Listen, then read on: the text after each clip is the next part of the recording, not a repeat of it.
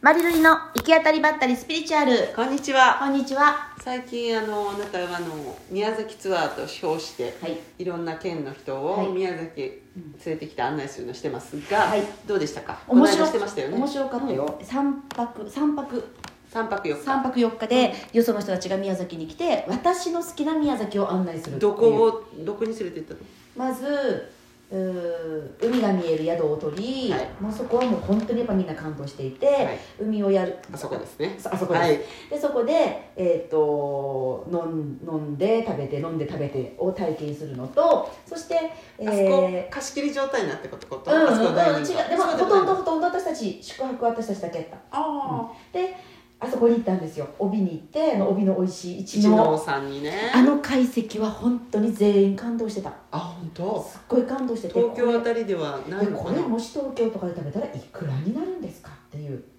のをまずびっくりしてたしてたそれが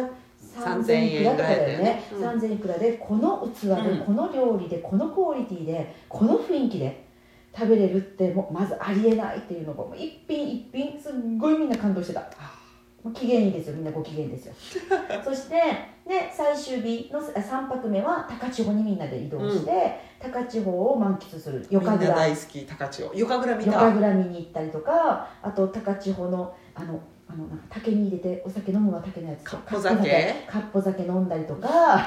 高千穂酒やない峡か高千穂峡に行ったりとか朝は雲海見に行ったりとかあー早朝朝雲海見れた見れなかったうっすら雲海やったんだけどもうんそれはそれはあの朝日が昇るまでの空のグラデーションを上から眺めるっていう、うんもうものすごく感動してましたみんなうん、で宮崎にやっぱ定期的にい行きたい行きたいっていうことへとか、えあとねこういう人がいたと,、えー、と羽田空港に着きました羽田空港に着いた瞬間体が重ってなかったかいかに宮崎にいた時そう宮崎にいた時には感じなかった宮崎にいた時は感じなかったけどいかに宮崎にいた時に体がか軽かったのかを羽田空港で気づいたんだってなんだろうあれなんじゃない羽田空港に着いたたあのコーラルじゃないけどガチって、ぶスーツスーツを傷つかない都会用スー都ツ都会会用用スーツのをスーツ切れちゃうね、そうなのかもねでもこれ私たちも昔体験したわ与論島に行ってた時うに、ん与論島がすっごい楽しくって与論から帰ってきて鹿児島空港に着いた瞬間私瑠璃ちゃんに言ったけど体が重いってえ覚えてないあなたはね記憶喪失のアルツハイマーだからもうすっごい私あの与論島に行ったらマッサージをしようって決めてたのにマッサージが必要ないぐらい毎日軽かったとようんで楽しかったしね楽しかったしでそれを多分宮崎で体験するんだな都会の人はと思ってへー私ね若い時から思ってたことがあって都会の友達を都会で会った時うんよりも宮崎で会った時の方が私都会の友達のことすごい好きやったと柔らかくなるじ柔ゃらんかくなるとで都会で会うとね硬いんだよねでもさうんよく考えてあのさ、うんまあ、その人が通ってるかどうかわからんけどさ、うんうん満員電車の時にさ、うんうんもうハートをオープンにして乗ってたらもう辛いはずね、辛いよねこのおじさんがとか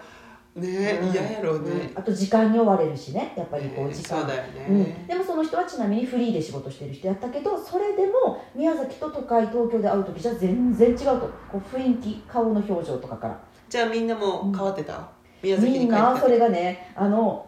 空港に宮崎の別の友達が見送りに来てくれたと、うんたらその友達が「え顔がみんな顔がすっごい違う」って言っててうすーんっげえ顔がなんかなんかこうつるんって抜けた感じっていう人とあと柔らかくなっているっていうへのを言ってたえだから3泊4日で違うんだねそうだから今回は別になんかオーラ様の構想をしたわけでもなくワークショップをしたわけでもないんだけど一緒にただ旅をしたっていうだけでみんながすっごい柔らかくなって楽になっていって宮崎でいっぱいお金を落としてくれていいこと尽くしだなよかとったですあくとつねろいでる宮崎の食べ物がめちゃくちゃ美味しいです